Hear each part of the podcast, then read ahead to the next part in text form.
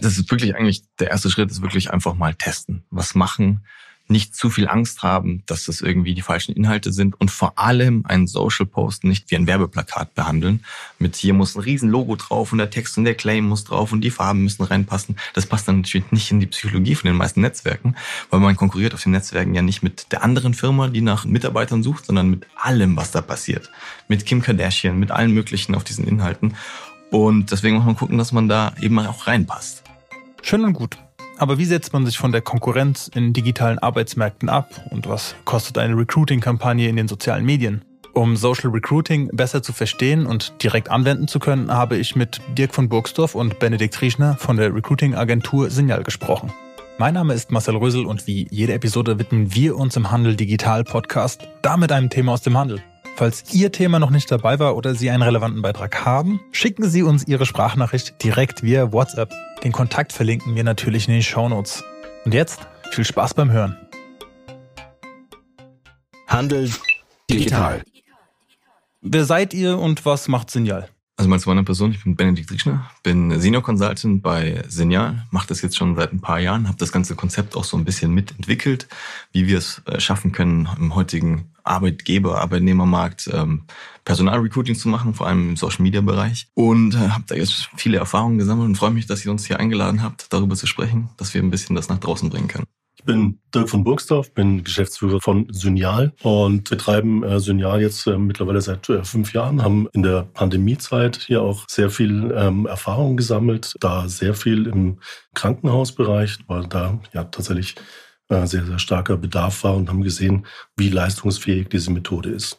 Spannend. Es ist jetzt auch so, dass ganz viele Menschen darüber reden. Die Frage ist, warum redet man mittlerweile eigentlich über das Thema Arbeitgebermarke, Social Recruiting, dass man ein bisschen nachlegen muss in der Personalbeschaffung? Was sind die Ursachen dafür? Ja, der ganze Markt hat sich in letzter Zeit sehr weit gewandelt. Wir hatten früher einen Arbeitgebermarkt, wo eigentlich der Arbeitgeber entscheiden konnte, wer bei ihm arbeitet. Man hat fünfzig Bewerbungen bekommen, wenn man irgendwas rausschickt. Das hat sich jetzt geändert. Das gibt's nicht mehr. Ähm, der Arbeitnehmer hat viel mehr Macht. Er kann viel mehr entscheiden, viel mehr gucken, zu welcher Firma gehe ich denn. Es sind auch ganz andere Werte wichtig geworden. Früher war es wirklich einfach nur die Bezahlung, wie lange arbeite ich, Arbeitszeiten, so diese Hard Facts. Und ähm, jetzt geht's auch über Prestige. Was für ein Arbeitgeber ist es denn? Wie ist die Kultur im Unternehmen? Lauter solche Sachen, die jetzt nicht mehr so einfach auf einem kleinen Blatt Papier eben kommuniziert werden müssen. Da muss man schon mehr zeigen. Es ist im Endeffekt so geworden wie wie bei Produkten. Man muss gucken, dass man die Firma nicht nur ähm, guckt, dass man Bewerbung, äh, Stellenanzeigen Anzeigen ausschaltet, sondern man muss gucken, dass man die eigene Firma eben als positive Arbeitgebermarke brandet und die Leute eben über andere Facts auch in die Firma holt. Und deswegen sind nicht nur die einzelnen Stellenanzeigen, sondern muss man gucken, dass man über alle Kanäle, vor allem auch über Social, das ist skalierbare Mund-zu-Mund-Propaganda eigentlich eines der besten Tools, die wir als Marketer an der Hand haben. Und äh, ist auch wahnsinnig vorteilhaft für K M Us, weil es halt simpel ist, da einzusteigen. Die Eintrittsbarrieren sind sehr gering. Und deswegen haben wir uns auch darauf konzentriert, das zu machen. Und haben da sehr viele gute Erfahrungen sammeln können, jetzt in den letzten Jahren. Das klingt nach einer Situation, die man nicht einfach aussitzen kann. Also das wird wahrscheinlich kein Back to Normal geben. Ähm, muss man also anfangen, jetzt loszulegen? Ja, auf jeden Fall. Ähm, auch wenn's, also natürlich wird sich das auch wieder irgendwann eintarieren. Aber das kann sehr, sehr lange dauern. Ich weiß nicht, kennst du Daniel Precht auch, richtig? Der hat ja da auch so Utopie-Konzepte für die Zukunft, dass wenn das zu lange geht mit der Digitalisierung, dass wir dann irgendwann ein Grundeinkommen brauchen, weil es zu wenig Arbeit gibt und solche Geschichten. Das sind alles Zukunftssachen, aber die Welt ändert sich stetig. Ich glaube nicht, dass wir das jetzt so noch mitbekommen. Ich hoffe es auch nicht, weil dann gibt es vorher wahrscheinlich irgendeine Sache, die dazu führt, dass plötzlich weniger Arbeitgeber da sind. Ähm, aber das ist was, worauf man sich definitiv einstellen muss. Und auch wenn man kein Social Recruiting betreiben will, man muss auf jeden Fall gucken, dass man seine Arbeitgebermarke stärkt. Irgendwie. Siehst du da eine besondere Herausforderung oder auch Chance für Arbeitgeber und Arbeitgeberinnen im Handel? Definitiv. Also ich finde es einmal einen sehr großen Vorteil für den Arbeitnehmer, weil der zum ersten Mal in der Geschichte, so jetzt, die wir uns zurückerinnern können, ähm, die Möglichkeit hat, wirklich auf seine eigenen Bedürfnisse einzugehen. Hat auch gleichzeitig Risiken, weil man natürlich auch wissen will, äh, wissen muss, was man möchte. Das sieht man ja sehr oft bei Leuten, dass sie nicht wirklich wissen, was sie haben möchten. Ähm, und auch für die Arbeitgeber ist das ein Riesenvorteil, ähm, vor allem für kleine K M Us, weil es zum ersten Mal so ist, dass K M Us mit großen Unternehmen super mithalten können, weil sie einfach viel einfacher ihre Kultur zeigen können. Sie sind flexibler, dynamischer, können viel schneller in diese Sachen einsteigen. Wenn es jetzt bei einem Riesenunternehmen darum geht, so einen Social-Media-Kanal aufzubauen, muss man erstmal riesige Rahmenbedingungen festzurren, bis man anfangen kann, sich darin zu bewegen. Das kann man als kleines Unternehmen natürlich auch machen, aber man ist viel schneller. Und das ist ein Riesenvorteil, kann sich viel besser positionieren heutzutage, viel schneller positionieren. Die Sache ist, man muss sich trauen. Man muss es einfach machen. Das ist nämlich das, was so die Hürde für die meisten ist, weil man immer hört, es ist so schwierig, es gibt ja, irgendwas wird gepostet, dann gibt es plötzlich einen Shitstorm und sowas. Es ist viel, viel, äh, ja, es ist nicht so schlimm, das Ganze. Nach einer Woche ist heutzutage im Social Media alles vergessen, hat man ja leider gesehen bei so Sachen wie Trump und sowas. Da gibt es eine Sache, nach einer Woche ist alles wieder weg und keiner weiß, worüber gesprochen wurde. Ähm, deswegen ist es schon ein wahnsinniger Vorteil. Man muss halt reingehen und sich trauen. Wie kann man sich dann als Arbeitgeber, Arbeitgeberin genau auf diese neue Situation denn überhaupt einstellen? Lass uns bei am besten K M Us bleiben. Das ist nachvollziehbarer und die haben, wie du gesagt hast, ganz andere Rahmenbedingungen. Aber was können die denn jetzt konkret machen, wenn sie sich entschieden haben, ja, oder besser gesagt auch feststellen, ich brauche Kräfte. Nicht nur Fachkräfte, sondern ich brauche im Generellen erstmal Kräfte, die ich bewerben oder anwerben möchte. Siehst du von der Strategie, wie man das wirklich anfangen könnte als kleine K M U? Genau, was ist so quasi, wie stellt man sich auch strategisch auch auf diese Situation ein? Also das Wichtigste ist erstmal eine eigene Analyse zu machen, Status Quo, zu schauen, wie ist denn überhaupt die Kultur bei mir im Unternehmen? Was sind denn, also man nennt es, wir nennen es so fancy E V P, äh, Employer Value Proposition, was biete ich meinen Mitarbeitern? Also auch die Hard Facts, Gehalt, Arbeitszeiten, Weihnachtsgeld, solche Geschichten.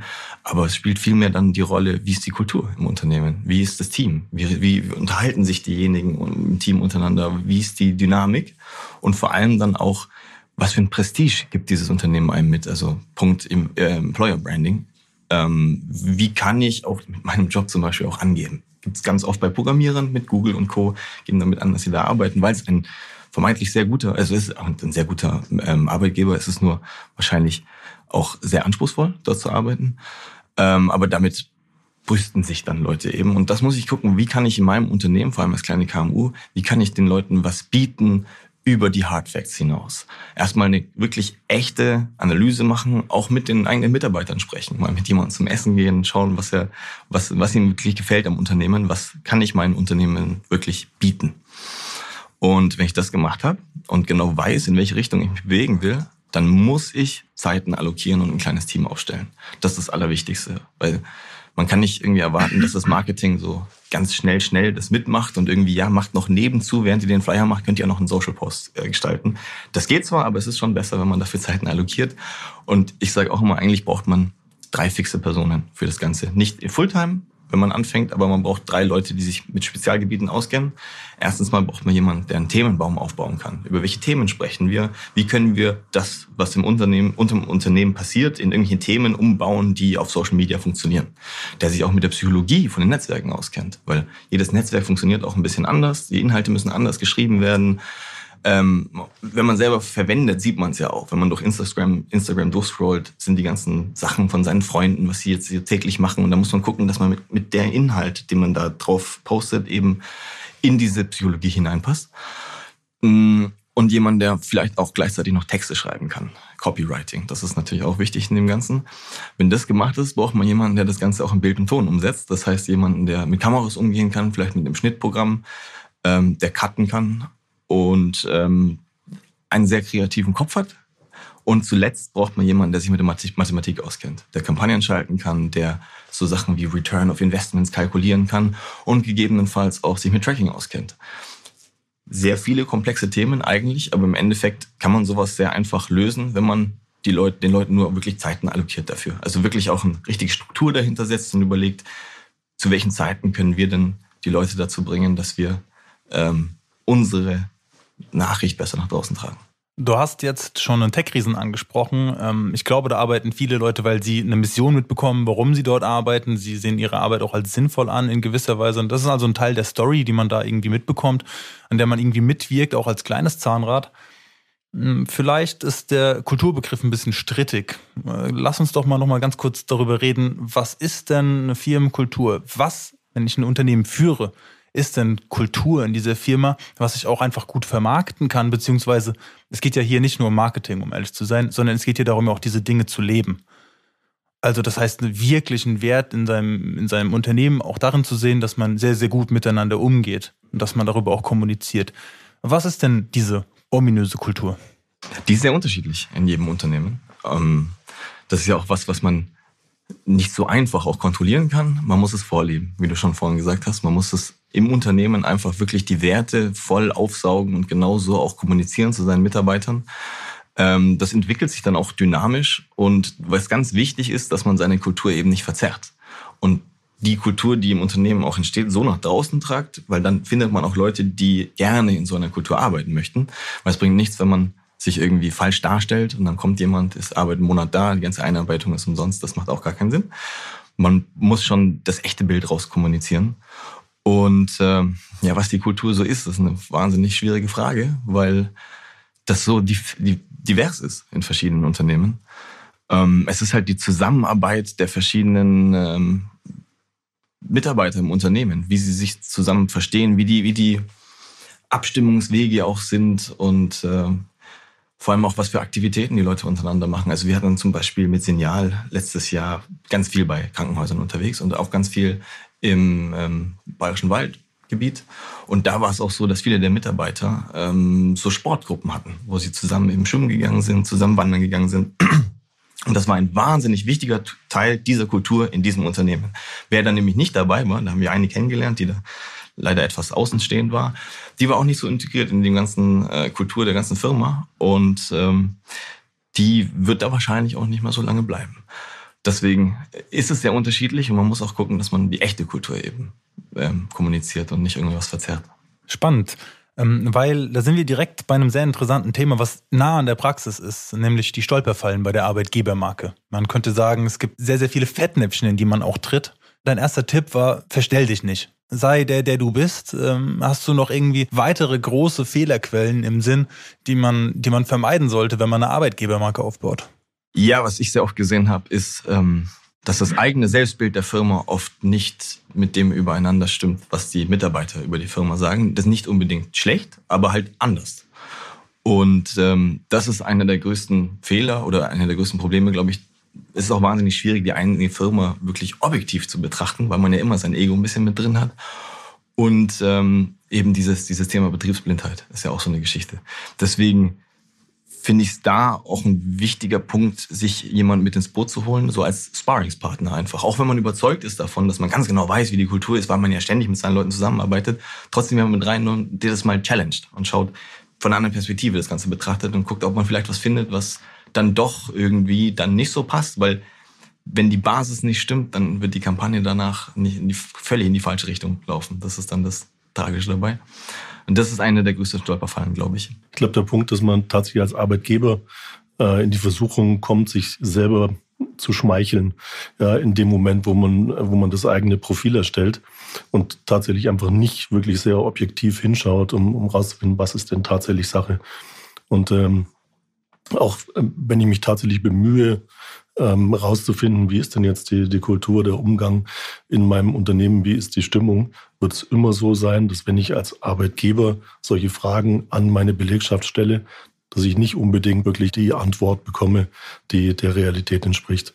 Ja, und ähm, da kann ich das nochmal unterstreichen, ist das wirklich ein wichtiger Punkt, dass man jemanden von extern mit dazu nimmt, der solche Gespräche führt, weil viele Mitarbeiter dann doch einfach wesentlich ehrlicher und offener sind. Ich hatte vor, das ist ein bisschen länger, schon zwanzig neunzehn, da gibt es ein Unternehmen, das hat vier Standorte und wollte eben herausfinden, wie kann es einen attraktiveren Arbeitsplatz schaffen, damit die Leute dort mehr Verantwortung übernehmen. Und dann hat der Chef initiiert, dass man in mehreren Treffen so ein Spiel spielt, das heißt, was sieht denn der Chef nicht? Und ähm, der Workshopleiter, das ist ein geleiteter Workshop gewesen, hat dann entschlossen äh, gesagt, warte mal, du darfst nur zuhören. Du darfst nichts sagen, du darfst nicht darauf reagieren. Und dann ist dem erstmal quasi, sind ihnen wie Scheuklappen aufgemacht worden, was alles der Chef nicht weiß. Und ähm, das hat wehgetan. Hat gesagt, er hat ganz lange gebraucht, um das zu verarbeiten. Jetzt können wir sagen, was ist denn später passiert? Was ist jetzt vier Jahre später? Ähm, Er hat im Wesentlichen diese Standorte an, an Bereichsleiter übergeben können. Und die arbeiten mittlerweile unabhängig, ähm, aber sind miteinander vernetzt, aber die arbeiten sehr selbstständig. Und das heißt, er muss nicht mehr abends vorbeischauen, er muss nicht mehr jeden Tag nachkontrollieren. Das heißt, auch für ihn ist ja natürlich ein großer Vorteil entstanden, dadurch, dass er sich sehr, sehr eng damit beschäftigt hat, warum die Leute dort arbeiten und was die Leute vielleicht auch abschreckt davon, mehr Verantwortung zu übernehmen oder auch einfach über die Firma zu sprechen oder sonstige Dinge. Das ist ein kleines Unternehmen gewesen und du hast auch schon angesprochen, größere Firmen, die können vielleicht ein bisschen pekuniär mehr ausschütten. Da geht es vielleicht auch darum, dass sie generell auch eine größere oder eine bessere Reputation haben, weil man sie überhaupt kennt als Arbeitgeber, als Arbeitgeberin. Was sind denn deiner Meinung nach die besseren Argumente, die man auch mal abklopfen sollte bei sich im Unternehmen für kleinere Größen? Wenn man jetzt ein mittelständisches Unternehmen ist oder ein ganz kleines Unternehmen, was hat man denn eigentlich für Assets, die man überhaupt mal überprüfen kann als äh, ja, Arbeitgeber markenfähig? Ähm, da steht auf jeden Fall im Vordergrund die Dynamik bei solchen kleinen Unternehmen. Sie sind viel schneller, können viel schneller agieren, können auch mal ein kleines Risiko eingehen, wenn sie irgendwelche Inhalte planen. Das ist bei großen Unternehmen oftmals ein bisschen schwieriger, weil es ganz festgezogene Rahmenbedingungen gibt und ähm, eben auch eine dynamischere Arbeits- Zusammenarbeit in der Firma mit viel kürzeren Absprechungswegen und sowas. Man muss nur, wenn man sowas kommuniziert, auch vorher überprüfen, dass es auch wirklich stimmt. Weil auch wenn man, es ist nicht unbedingt, wenn man ein kleines Unternehmen ist, dass es auch so ist, weil oft gibt es dann doch lange Ketten, die dann nicht funktionieren von den Absprechwegen. Das muss man natürlich vorher klären, aber darüber haben wir schon gesprochen. Das eigene Unternehmen muss beleuchtet werden. Und äh, das sind Traits, die auch heutzutage, glaube ich, sehr gut ankommen bei den Leuten. Nicht nur diese Hard Facts von den großen ähm, Tech-Giants, sondern eben auch die schnelle, kleine Dynamik von kleineren Firmen und vor allem auch die Entwicklungsfähigkeit, dass man es schafft, eine Sache mit aufzubauen. Das ist ja auch so eine Sache, die heutzutage so einen Stellenwert gewonnen hat, einen Mehr- Mehrwert bieten selber oder selber eine Aufgabe haben, die Sinn macht. Das ist in so großen Tech-Giants, zwar wird das auch immer vorgelebt, nur heutzutage hat man halt nur noch mit dem ganz kleinen Teilbereich zu tun. Die Frage ist, wie dann wirklich der Mehrwert für einen selber aussieht. Und in so einem kleinen K M U kann man was mit aufbauen. Da sieht man, wie ein Produkt wächst oder eine Firma mitwächst. Und kann das miterleben. Das ist eine, eine Sache, die wahrscheinlich schon sehr viele ähm, triggern wird. Handel Insight. Gleich geht es weiter mit dem Podcast. Wie Sie wissen, wird dieser Podcast für Sie gemacht. Wenn Sie sich ein Thema wünschen oder gerne über Ihre eigene digitale Transformation sprechen möchten, dann schreiben Sie uns einfach an kontakt at handel punkt digital. Den Kontakt finden Sie ebenfalls in den Shownotes. Und nun zurück zur Episode. Handel Digital. Du hast Dynamik angesprochen. Würdest du darunter auch sagen, dieser Aspekt von Familiarität, dass man sagt, naja, das ist ein Geben und Nehmen auf dieser Ebene. Da kann man quasi direkt anklopfen äh, in der Führungsetage und kann sagen, ey du, meine Kinder sind gerade im Kindergarten, ähm, können wir mal mit dem und dem die Schicht tauschen zum Beispiel? Natürlich, das ist auch eine Sache, die natürlich auch funktionieren muss in der Firma. Es gibt auch familiäre Firmen, wo das eben nicht funktioniert, weil sehr viel Ego involviert ist. Aber das ist eine Sache, die auf jeden Fall ein Vorteil für Leute ist und die auch nur so kleine K M Us wirklich bieten können oder vor allem auch schnell dran arbeiten können, falls es irgendwelche Problematiken gibt. Eine ganz interessante Story ist auch beispielsweise Rewe Kaffenberger, der äh, viele Sportvereine unterstützt und dann auch einfach, wenn die Lions Eishockey spielen in Frankfurt, ähm, dann auch einfach quasi mal seinen Mitarbeiterinnen und Mitarbeitern ein bisschen äh, früher freigibt, damit sie das Spiel sehen können. Also das sind auch Dinge, die wenn dann natürlich auch in Social Media finden, die statt. Und das ähm, wird einfach auch sehr positiv gesehen, nicht nur nach innen, das sieht man auch sehr wohlwollend von außen. Und ähm, diese regionale Verankerung, einfach Rhein-Main-Region, das spielt eine wichtige Rolle für ihn. Kann man generell sagen, dass die Regionalität, die Wurzeln eines Unternehmens, auch in der Region, dass die eine wichtige Bedeutung haben, auch im Bereich Social Recruiting? Wir kommen noch später tiefer drauf zurück, aber hat das da auch eine wichtige Bedeutung? Ja, Wahnsinn. Also die Regionalität ist eines der wichtigsten Punkte. Es ist schwer, jemanden zu überzeugen, wirklich weit wegzuziehen für einen Job. Für einen sehr hochprofiligen Job ja, aber für die meisten normalen Jobs eben nicht. Und man will ja in seiner Umgebung bleiben. Und das war auch bei so Umfragen, die wir gemacht haben, vor allem in Kliniken, immer der Top-Faktor, die Regionalität, dass es einfach in der Nähe ist. Und das ist ja im Social-Media-Marketing auch ein super Aspekt, weil man kann im Targeting hyperlokal das Ganze einfahren. Hyperlokal? Hyperlokal, eigentlich schon. Also man kann wirklich lokal sehr, man kann nach Postleitzahl auch targetieren, theoretisch. Ähm, man muss nur darauf aufpassen, dass die Psychologie von verschiedenen Netzwerken etwas unterschiedlich ist. Also TikTok zum Beispiel ist sehr international, Man kann trotzdem hyperlokal targeten, aber so jetzt die eigene For You-Page, wo man durchscrollt, sieht man sehr viel internationale Inhalte. Das ist bei Instagram ein bisschen anders, kommt darauf an, wie man selber natürlich den Algorithmus trainiert hat, aber da sieht man eher lokale Inhalte und da passt dann vielleicht auch besser von der Psychologie ins Netzwerk. Aber man kann da super lokal targeten und haben wir auch schon oft gemacht. Funktioniert auch sehr gut. Es gibt ein paar Streuverluste, aber die sind vernachlässigbar. Synial, ihr habt euch also fokussiert auf den Bereich Social Recruiting. Wir haben viel über Arbeitgebermarke geredet. Lass uns vielleicht jetzt mal über das Social Recruiting ein bisschen mehr reden. Ähm, warum ist aus, aus eurer Sicht ist das ein guter Weg, um Personal zu finden? Es ist auf jeden Fall ein ergänzender Schritt zu allen anderen Methodiken. Es ist was, was es von so von der Struktur vorher nicht gegeben hat. Wenn man jetzt mal drüber nachdenkt, der Headhunter, der geht direkt auf die Leute zu. Der holt ähm, passiv suchende Leute rein, die jetzt nicht aktiv gerade in Stellenangeboten suchen. Äh, auf Indeed und Co. findet man die Leute, die halt aktiv nach Sachen suchen. Und im Social Recruiting haben wir genau diesen Mittelpart, wo wir Leute finden, die aktiv suchen, aber auch passiv suchen und vor allem auch Leute ansprechen, die vielleicht noch überhaupt gar nicht suchen. Mit Argumenten, wo sie sich dann plötzlich denken, ist ja interessant, ist ja schon ein schöner Arbeitgeber. Und so landet man schon mal im Relevant-Set im Kopf als Arbeitgeber für diesen Job. Und wenn der dann mal arbeitssuchend wird oder sich Gedanken macht, dann ist das eine der Marken, die er sofort dann im Kopf hat und vielleicht sich dann da auch bewerben wird. Und das macht so eine, schließt so eine Lücke, die bis jetzt nicht da war. Aber es ersetzt nicht alles. Den Headhunter kann man trotzdem verwenden, nur ist halt Social Recruiting dann eine Supportstrategie dafür und kann gleichzeitig aber auch dazu führen, dass Leute sich direkt dann bei einem bewerben. Und äh, ich habe natürlich den, den riesen Vorteil, ähm, dass wenn ich festgestellt habe, äh, dass äh, jemand Interesse gezeigt hat für, für, ein, für ein Jobangebot, dass ich über Tracking-Verfahren diesen äh, Interessenten immer wieder ansprechen kann und ihn tatsächlich einfach vorwärts bewegen kann in seiner Entscheidungsfindung, vielleicht auch mal etwas aktiver ähm, drüber nachzudenken, ob Jobwechsel doch für ihn was wäre. Äh, das ist eine Möglichkeit, die ich in den ganzen anderen Recruiting-Verfahren eigentlich so nicht habe. Wir haben da auch äh, Strategien entwickelt, wie man eben Leute ansprechen kann, die noch gar nicht suchen, indem wir ähm, statistische Zwillingsgruppen bilden. Das heißt, wir sprechen über interessensbasiertes Targeting Leute an, wo wir wissen, dass sie zum Beispiel Interesse an einem Job haben oder dass sie einen bestimmten Job ausführen und können dann schauen, was für Eigenschaften diese Leute haben. Und wenn wir diese Eigenschaften nehmen, können wir neue Leute ansprechen, die nicht angegeben haben, dass sie diesen Job ausführen, aber dieselben Eigenschaften haben jemand anders. Somit können wir eine komplett neue Zielgruppe ansprechen, die sonst keine Recruiting-Phänomene eigentlich bis jetzt hinbekommt. Ihr sprecht über die, die sozialen Netzwerke, also das heißt von LinkedIn, TikTok, Instagram, Facebook, äh, wo auch immer die Zielgruppe unterwegs ist. Ich möchte nur daran erinnern, wir haben auch ganz andere soziale Netzwerke, nämlich die physischen, also die tatsächlichen, die man so aufgebaut hat über die Zeit. Und wenn man als Arbeitgeber, Arbeitgeberin in seinem Ort gut vernetzt ist, ist es meistens so, dass man dann jemanden kennt, der jemanden kennt, der wiederum nach einer Arbeit sucht. Und ähm, über diese Netzwerke, Vertrauensnetzwerke, kann man natürlich auch suchen. Also wenn man da auch anfängt, das ist auch immer wichtig, deswegen auch regionale Verankerung spielt auch da eine große Rolle. Weil dann kann man auch sagen, die Leute, die man kennt, die sind sich auch sehr ähnlich.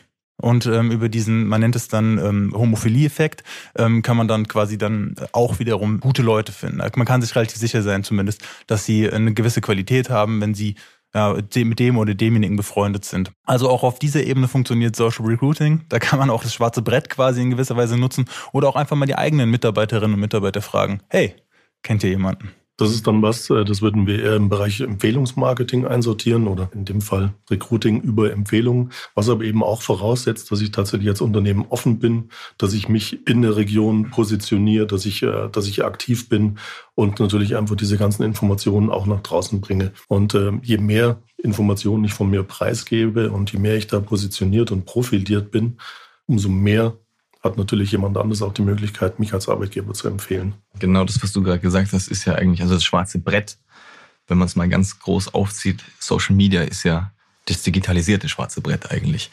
Nur, dass man dann eben gucken kann, dass man Zielgruppen bildet, wo man Leuten halt diese Inhalte dann auch direkt zeigt. Also im Endeffekt ist es ein skalierbares Modell von diesem, von diesem Social Networking im Offline-Bereich. Ähm, das stellt mich jetzt vor eine ganze Reihe an Fragen. Ja, es ist ja nicht einfach so, dass man dann sagt, ja, ich poste da mal was. Sondern es gibt ja auch gewisse Anforderungen. Jeder Kanal funktioniert anders. Das hast du, glaube ich, jetzt schon wirklich betont, dass es extrem wichtig ist, dass man die einzelnen Kanäle als unterschiedliche Kanäle begreift, auch dass da andere Leute unterwegs sind. Das ist eine andere Sprache, andere Zielgruppe und so weiter.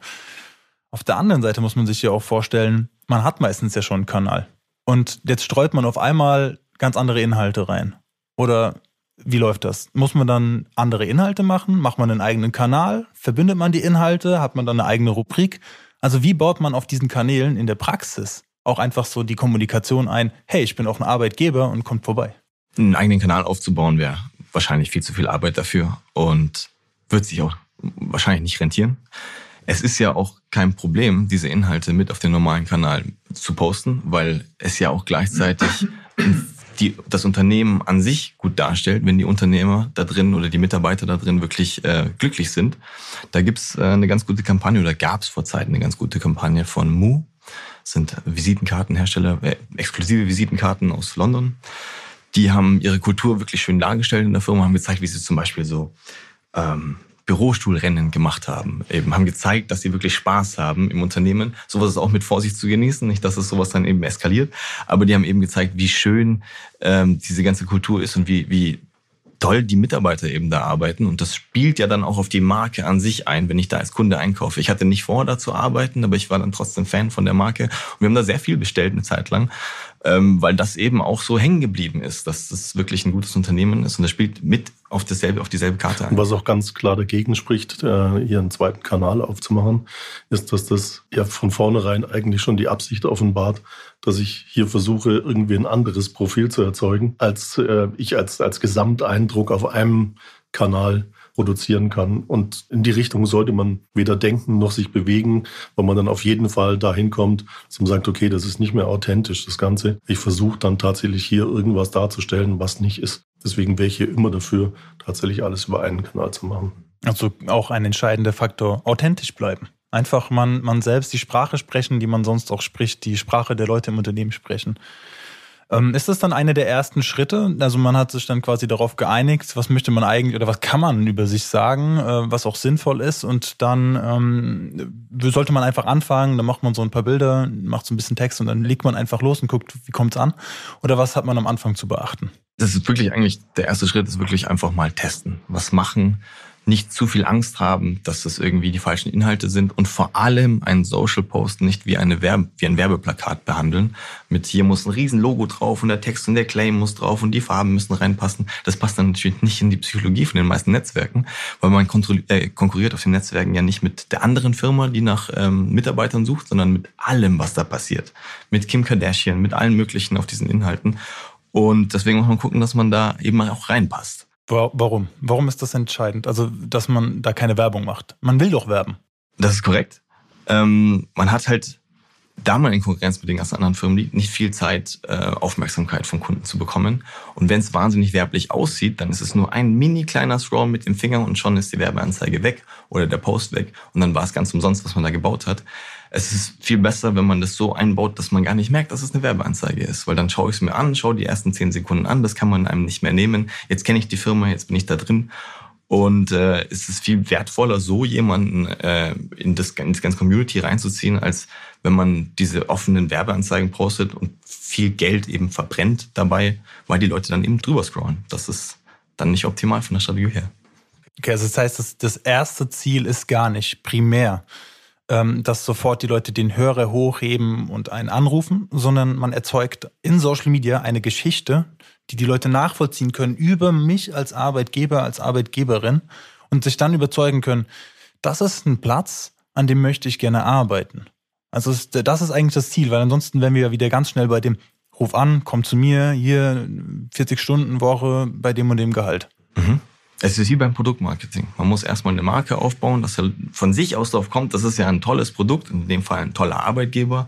Und dann, wenn die Werbeanzeige kommt mit Bewerb dich jetzt, dann ist es nur noch eine ganz kleine Entscheidung, dass man doch drauf drückt und sich dann wirklich bewerbt. Wenn das als allererstes kommt und ich noch nichts über die Firma gesehen habe, dann ist die Hürde schon sehr groß. Da muss ich selber auf die Internetseite gehen, mich damit in Verbindung setzen, gucken, was ist das wirklich.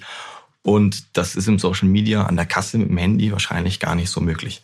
Das heißt, wir machen vorher auch über unsere Kampagnen sehr viele Kontakte mit den Leuten, die gar nicht darauf einspielen, dass sie jetzt wirklich sich direkt bewerben, sondern nur zeigen, wir sind ein toller Arbeitgeber oder unsere Firma ist in einer tollen Gegend. Allein solche Sachen, wenn man zwanzig Mal sowas gehört hat und dann kommt die Anzeige mit, bewirb dich jetzt, dann schaut man schon eher drauf und klickt vielleicht mal drauf und denkt sich, ah ja, das ist ja doch vielleicht interessant. Ein wichtiger Punkt in der Vorbereitung ist tatsächlich auch noch, dass ich damit rechnen muss, dass sich auch jemand bewirbt. Ja? Und ähm, dass ich das tatsächlich so vorbereite, ähm, dass das auch möglichst barrierefrei funktionieren kann. Ähm, weil nichts ist blöder, als die ganze Kampagne äh, durchzuführen, äh, jemanden so weit zu bringen, dass er sagt, okay, ich finde ähm, das jetzt wirklich ein interessantes Jobangebot, möchte mich bewerben, und dann ist dieser Prozess so schlecht vorbereitet oder einfach auch nur technisch so schlecht gemacht oder argumentativ schlecht gemacht, äh, dass ich ihn in diesem Schritt wieder verliere. Das wäre einfach super ärgerlich. Ja, deswegen ist das eigentlich mit einer der ersten Punkte, wirklich den Bewerbungsprozess technisch zu unterstützen ähm, und möglichst, möglichst einfach zu machen, mit, äh, im Idealfall mit tatsächlich ein paar, paar Klicks erstmal nur minimale Informationen zu generieren ähm, und dann tatsächlich in den weiteren Stufen weitere Informationen über den Bewerber zu bekommen. Das ist ja auch ähm, Teil dieser ganzen Änderung vom Arbeitgeber zum Arbeitnehmermarkt. Ähm, wir müssen gucken, dass die Barrieren niedrig sind, dass möglichst viele Leads jetzt in dem Fall reinkommen. Wir sprechen ja dann in dem Fall auch schon von Leads, weil wir nicht wirklich sofort ähm, einen Lebenslauf und ein Motivationsschreiben verlangen, sondern das in kleinen Fragen abklären.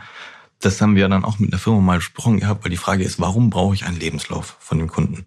Meistens ist dann die Antwort, ja, wir wollen wissen, ähm, wie viel Berufserfahrung der hat in dem Bereich. Und dann stellen wir einfach in dem Kontaktformular eine kleine Frage, wie viel Berufserfahrung haben Sie? Dann erübrigt sich das, dass er nach Hause fährt, seinen Lebenslauf vielleicht noch irgendwie in ein Layout setzen muss, durchschickt. Bis dahin sind irgendwie drei Tage vergangen und er hat schon wieder vergessen, dass er sich da bewerben wollte. Ähm, das ist eine ganz einfache Frage. Sowas kann man vorher auch abholen. Und dann kann man in den Bewerbungsprozess reingehen, wenn man vorher mal ein paar Sachen selektiert hat. Falls Sie Fragen zu Digitalmaßnahmen in Ihrem Handelsunternehmen haben, dann buchen Sie jetzt kostenfrei ein Digi-Coaching. Den Link finden Sie in den Shownotes. Die Digi-Coaches unterstützen Sie persönlich bei Fragen zu Förderprogrammen, Webshops, C M S oder eben genau den Fragestellungen, die Sie beschäftigen. Den Link finden Sie in den Shownotes.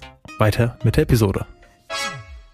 Das heißt, die Hemmschwelle ein bisschen senken. Das ist dann mal ein guter Tipp, quasi. Das kann auch, glaube ich, jeder zu Hause machen, dass man sich überlegt, welche großen Stolpersteine stelle ich denn den Leuten, wenn ich sage, na, schick mir doch erstmal bitte alle Zeugnisse.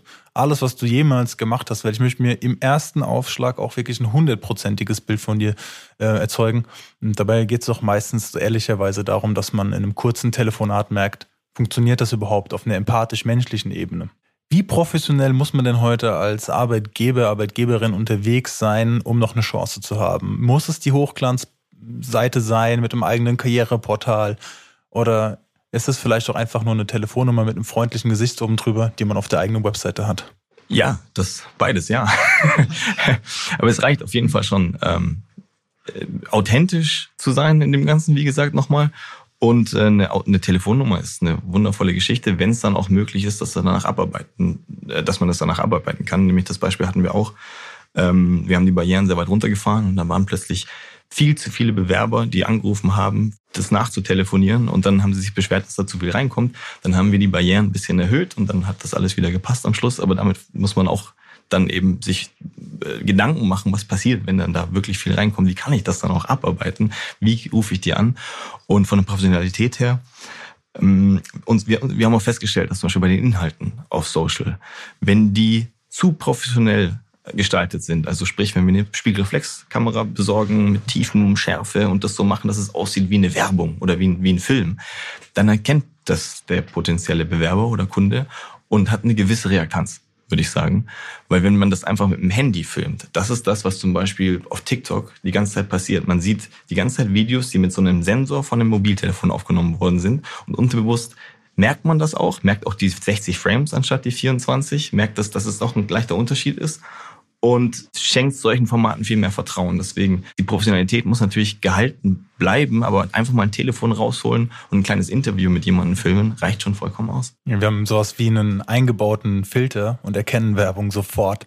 Und wenn uns jemand das verkaufen will und was nicht direkt in unserem Interesse ist, dann haben wir so eine Abwehrhaltung. Richtig. Und wir wollen ja eigentlich nicht derjenige sein, vor dem man eine Abwehrhaltung hat, sondern den man sich einfach mal kurz anguckt. Also ein Stuhlrennen ist dann vielleicht wesentlich unterschwelliger, eine Werbung für ein Unternehmen, ähm, wie jetzt die Hochglanz-Portfolioaufnahme aus der eigenen Werkstatt oder dem eigenen Lager.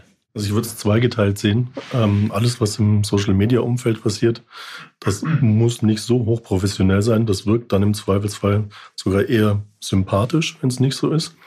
Äh, in dem Moment, wo dann aber der Wechsel stattfindet auf meine eigene Webseite und ich in diesen Bewerbungsprozess reinkomme, muss es meiner Meinung nach hochprofessionell sein, weil in dem Moment wirkt es nicht mehr sympathisch, sondern dann eher unprofessionell, wenn das, wenn das nicht wirklich gut gemacht ist. Wenn ich das jetzt nochmal zusammenfassen kann, dann kommt mir das so vor, als würde man einfach wie für Produkte auch für sich selbst werben müssen als Arbeitgeber, Arbeitgeberin. Das macht man auch auf Social Media. Und ähm, dann hat man noch die, die Möglichkeit, man erzeugt so eine Art Bildergalerie von sich, ein paar lustige Geschichten, vielleicht auch ein bisschen was, was zeigt und demonstriert, wie ist der Arbeitsalltag. Die Leute können viel besser nachvollziehen, wo werden sie denn später arbeiten. Und das lässt sich doch perfekt mit Ads ergänzen. Also das heißt doch mit dann äh, letztlich bezahlter Werbung. Und dann zu sagen, naja, du klickst jetzt auf mein Profil, du bist dann da und jetzt vielleicht ein bisschen mehr Content von mir wird dir angezeigt. Ist das so, dass, eine, dass quasi man, man beide Strategien miteinander unbedingt kombinieren soll, dass man sagt, man macht nicht nur Content, sondern man geht dann auch quasi in die bezahlte Werbung? Definitiv. Also es ist ja auch mittlerweile so, Facebook und Instagram, die organische, also die nicht bezahlte Reichweite, wenn ich einfach einen Post so veröffentliche, ist sehr gering geworden. Die Zahlen sind alle verschieden, keiner weiß genau, was es ist. Man spricht immer so von unter einem Prozent sogar theoretisch, dass die Leute wirklich nur, wenn ich hundert Abonnenten habe, dass nur einer sieht, wenn ich was poste. Deswegen muss man da mit Ads auch ein bisschen unterstützen. Was aber auch sehr gut ist, weil sobald ich eine Anzeige schalte, kann ich mir die Zielgruppe aussuchen. Ich kann Interessen targetieren, ich kann äh, statistische Zwillingsgruppen bilden und kann Leute ansprechen, die meine Marke noch überhaupt nicht kennen. Und kann so meine ganzen Communities best, viel besser skalieren. Also das, das geht immer Hand in Hand. Ich finde auch ein ganz normaler organischer Post sollte immer mit ein bisschen Budget unterstützt werden. Und vor allem mit Kampagnen kann man sehr schöne A B Tests machen. Kann ein Creative gegen oder ein Bild gegen das andere Bild testen und sehen, was besser läuft. Und das ist auch ein essentieller und wichtiger Punkt im ganzen Social-Media-Marketing. Nicht vom eigenen Ego ausgehen und denken, das ist ein super Post, das will ich jetzt unterstützen, sondern mal zwei Posts machen und schauen, vielleicht funktioniert der besser und das eigene Ego zurückschrauben und dann gucken, was sagt der Markt, was will der Markt von mir. Ich bin jetzt Onkel Bernds Bürstenladen und will auf Social Media meinen Post bewerben. Wie viel Geld setze ich denn hinter sowas? Reichen dann auch schon fünfzehn Euro, zwanzig Euro, um es auszuprobieren, um die Reichweite zu erhöhen? Sprechen wir jetzt von einem kleinen Post. Von einem kleinen Post. Also wir haben wirklich immer die, die Faustregel pro, pro Werbeanzeige, also pro Creative, pro Bild oder Video müssen mindestens zehn bis fünfzehn Euro Tagesbudget reingesteckt werden, weil sonst die Reichweite zu minimal ist, die Datenbasis zu klein ist und dann auch für weitere Kampagnen die Optimierung nicht so optimal ist. Weil wenn man statistische Zwillingsgruppen bilden möchte, braucht man schon eine große Basis, um darauf basierend das dann aufzubauen. Deswegen sollte man schon mindestens mit zehn, fünfzehn Euro planen, was jetzt auch nicht so unbedingt die Welt ist. Und ähm, sowas kann man auch einfach nur mal, eine, also man sollte es auch mindestens eine Woche laufen lassen, damit man genügend Daten hat und nicht nach zwei Tagen sagt, oh, gefällt ja keinem, wer weiß, vielleicht war in den zwei Tagen was anderes los gerade, auch den Zeitraum der Analyse ein bisschen länger ziehen. Ich meine, das Ziel ist ja auch, eine Person zu finden, die passt. Deswegen ist ja auch eine gewisse Ausdauer erforderlich, auch bei den Bewerbungsgesprächen. Nicht jede Person passt dann auf den ersten Blick. Und ich denke, wenn man, es geht nicht immer ums Bauchgefühl, aber wenn man genug Bewerberinnen und Bewerber da hat und man vergleicht die miteinander, sollte man eh machen, also dokumentieren, wie sind die Gespräche verlaufen und sich ein paar quasi auch Wunschkriterien aufschreiben, die man dann vergleichen kann. Und dann stellt man fest, vielleicht, ah, diese Person ist dann besser und dann hat man zwar für den Bewerbungsprozess ein bisschen mehr Geld ausgegeben, aber die Person, die da ist, die hat einfach eine, das ist einfach einen, einen positiven Aufschlag im Unternehmen. Ja, und es gibt ja oft genug falsch positive. Das heißt, man hat jemand, man denkt, man hat jemand gefunden, der kommt dann ins Unternehmen und dann merkt man, eigentlich kracht's die ganze Zeit oder die Stelle hat überhaupt gar nicht zu der Person gepasst, weil sie eine falsche Vorstellung hat oder sonstige Dinge. Man, man lernt sich ja auch nur sehr, sehr kurz kennen und durch solche Verfahren kann man dann auch quasi noch stärker einloten, dass es passt. Wir haben über viele Kanäle gesprochen. Die Kanalfrage. Ich glaube, die Kanalfrage kommt bei Content immer. Wie beantworte ich denn, auf welchem Kanal ich was spielen sollte? Das kommt natürlich immer aufs Unternehmen drauf an. Man muss gucken, was ist meine Zielgruppe. Wenn ich ähm, B zwei B orientiert bin, dann ist vielleicht LinkedIn doch das bessere Netzwerk. Wenn ich B zwei C orientiert bin, dann doch eher die neueren Netzwerke wie Instagram und TikTok. Man muss halt immer gucken, wo passt meine Nachricht, die ich nach draußen bringen will, am besten rein. Dazu muss ich erstmal eben diese Eigenanalyse machen, gucken, wie ist meine Kultur im Unternehmen, vielleicht auch ein bisschen die eigenen Unternehmer, äh, die eigenen Unternehmer, die eigenen Mitarbeiter befragen, was für Social-Media-Kanäle die benutzen und darauf basierend dann eben gucken, was macht am meisten Sinn für mich. Und da ist natürlich auch gleichzeitig die Effizienz- und Preisfrage. Verschiedene äh, Netzwerke sind unterschiedlich teuer, wobei teuer dann auch eine Definitionssache ist, weil eine hohe Effektivität ist natürlich auch gut. Da muss man sich auch mal auf ein Fenster lehnen und vielleicht auch ein bisschen was probieren, wie zum Beispiel TikTok mal ausprobieren. Das ist nämlich eine Sache, die für die meisten Leute ist es immer noch was völlig Neues. Müssen wir ja, können wir mal gucken, ob man das mal ausprobieren kann. Aber es ist eigentlich schon kurz vor knapp. Man muss da jetzt einsteigen, weil die Preise jetzt schon langsam anziehen. Es gab damals diesen Umbruch bei Instagram, wo die organische Reichweite völlig äh, runtergegangen ist, um eben auch die Ähm, Anzeigenpreise nach oben zu bringen. Das sieht man auch ganz schön, wenn man die Aktie anschaut von ähm, Meta, jetzt Meta, früher äh, Facebook, wie sie nach oben geht, als die organische Reichweite nach unten geht. Also da ging es natürlich auch um eine Business-Frage bei denen. Genauso läuft es bei TikTok jetzt auch. Das hat gerade angefangen. Jetzt kann man noch einsteigen. Es wird auch noch lange dauern. Das ist immer das. Die Leute, ah, es ist schon viel zu spät. Nee, das ist, es ist gerade die Zeit, um dort einzusteigen. Auch wenn man denkt, dass da nicht die Zielgruppe ist, aber die Reichweite ist so gut, dass man das einfach mitnehmen muss. Und verschiedene Netzwerke auch ausprobieren. Aber man sollte auf jeden Fall für die Netzwerke die Message ein bisschen anpassen, weil die Psychologie doch unterschiedlich ist. Und als kleines Unternehmen auch jetzt nicht sich überarbeiten und mehr als zwei Netzwerke am Anfang testen, weil wie, wie kann man die Daten dann am Schluss auswerten, wenn man gar nicht mal die Zeit hat, die ganzen Netzwerke zu bespielen? Das klingt nach einer ganzen Menge Arbeit. Und ich kann mir vorstellen, dass die eine oder andere Firma, die sich gut kennt, das auch selbst machen kann. Ja? Vielleicht auch genug Selbstvertrauen hat, auch Social Media zu bespielen. Vielleicht auch die richtige Altersstruktur hat, um einen TikTok-Kanal aufzumachen, um eben auch quasi authentischen Content überhaupt produzieren zu können, der nicht gestelzt wirkt. Jetzt sagen wir, ist nicht... Leider ähm, sozusagen sind die meisten Fachhändlerinnen und Händler äh, nicht in dieser günstigen Lage, ähm, weil gerade auch das Personalproblem drängt. Das heißt, man hat auch vielleicht auch gar nicht in dem Bereich das Personal, was man dann braucht.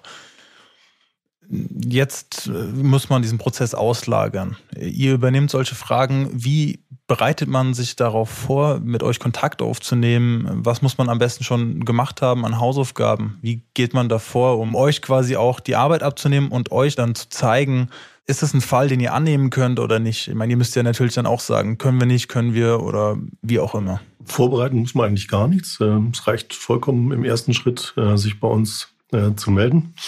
Und dann gehen wir mit dem jeweiligen Unternehmen ins Gespräch und äh, führen dann den, den ganzen Prozess. Ähm, oft ist es auch so, dass wir dann sagen, okay, wir brauchen folgende Arbeitsschritte und teilen das dann tatsächlich auf, was kann das Unternehmen selber machen, einfach auch um Kosten gering zu halten, äh, was liefern wir von außen zu. Was wir auf jeden Fall liefern, ist äh, die ganze Erfahrung, die wir haben aus vielen Kampagnen, weil natürlich kann man sagen, das kann ein Unternehmen auch selber machen. Dann hat es bloß einfach den Nachteil, dass vielleicht die ganzen Fehler, die wir schon gemacht haben, einfach nochmal machen muss und äh, dann unter Umständen einfach auch zu dem, zu dem Ergebnis kommt, dass Social Recruiting vielleicht gar nicht äh, irgendwie die tolle neue Sache ist, einfach weil ein paar Sachen falsch gemacht worden sind. Wir wissen, dass wenn man es gut macht, wenn man es authentisch macht, wenn man es wirklich sehr individuell macht, dass man wirklich hervorragende Ergebnisse erzielen kann. Und äh, wir haben auch äh, das, was äh, Benni gerade gesagt hat, ähm, oft das Thema, dass Kunden am Anfang nicht glauben, dass so viele Bewerbungen kommen. Ja, und ähm, dann eigentlich sich ganz schnell wieder bei uns melden und sagen, können wir nicht noch irgendwie ein paar Qualifizierungsschritte einziehen, äh, weil wir tatsächlich diese Flut nicht handeln können. Und äh, das ist tatsächlich ein wichtiger Punkt, den man anmerken muss. Das ist ein Teil, den, wo wir nicht helfen können, nicht unterstützen können. Wirklich die Auswertung der Bewerbungen, die reinkommen, die liegt auf jeden Fall beim Unternehmen. Und das ist auch eine Geschichte, wo wir dann natürlich ähm, einfach die Feedback-Schleife brauchen, um das wiederum die äh, analysierte Qualität der Bewerbungen wieder als Veränderung in die Kampagne einzuspielen und uns so Stück für Stück einfach der optimalen äh, Zielgruppe nähern und äh, die dann mit ein, zwei Qualifizierungsschritten schon mal auf ein entsprechendes Niveau bringen, sodass man dann zum Schluss einen Prozess hat, der sagen wir mal, effektiv läuft äh, und gleichzeitig die Personalabteilung des jeweiligen Unternehmens nicht überfordert ist. Und dann kann man tatsächlich Social Recruiting als Langzeitprozess etablieren, der einfach immer unterstützend läuft, wo von Zeit zu Zeit vielleicht auch einfach ein Jobprofil ausgetauscht wird. Sehr oft ist es auch so, dass eigentlich immer wieder die gleichen Jobprofile gesucht werden, weil einfach nach wie vor Wechsel im Unternehmen da ist. und äh, das einfach eine Dauerkampagne ist. Und äh, dafür ist es wirklich ein hervorragendes Instrument, das dann tatsächlich auch sehr kosteneffektiv gefahren werden kann. Ich glaube, mit dem Thema Arbeitgebermarke sind wir noch lange nicht am Ende. Das Thema wird uns weiterhin begleiten, weil wir ja miteinander im Wettbewerb stehen, also die verschiedenen Firmen miteinander.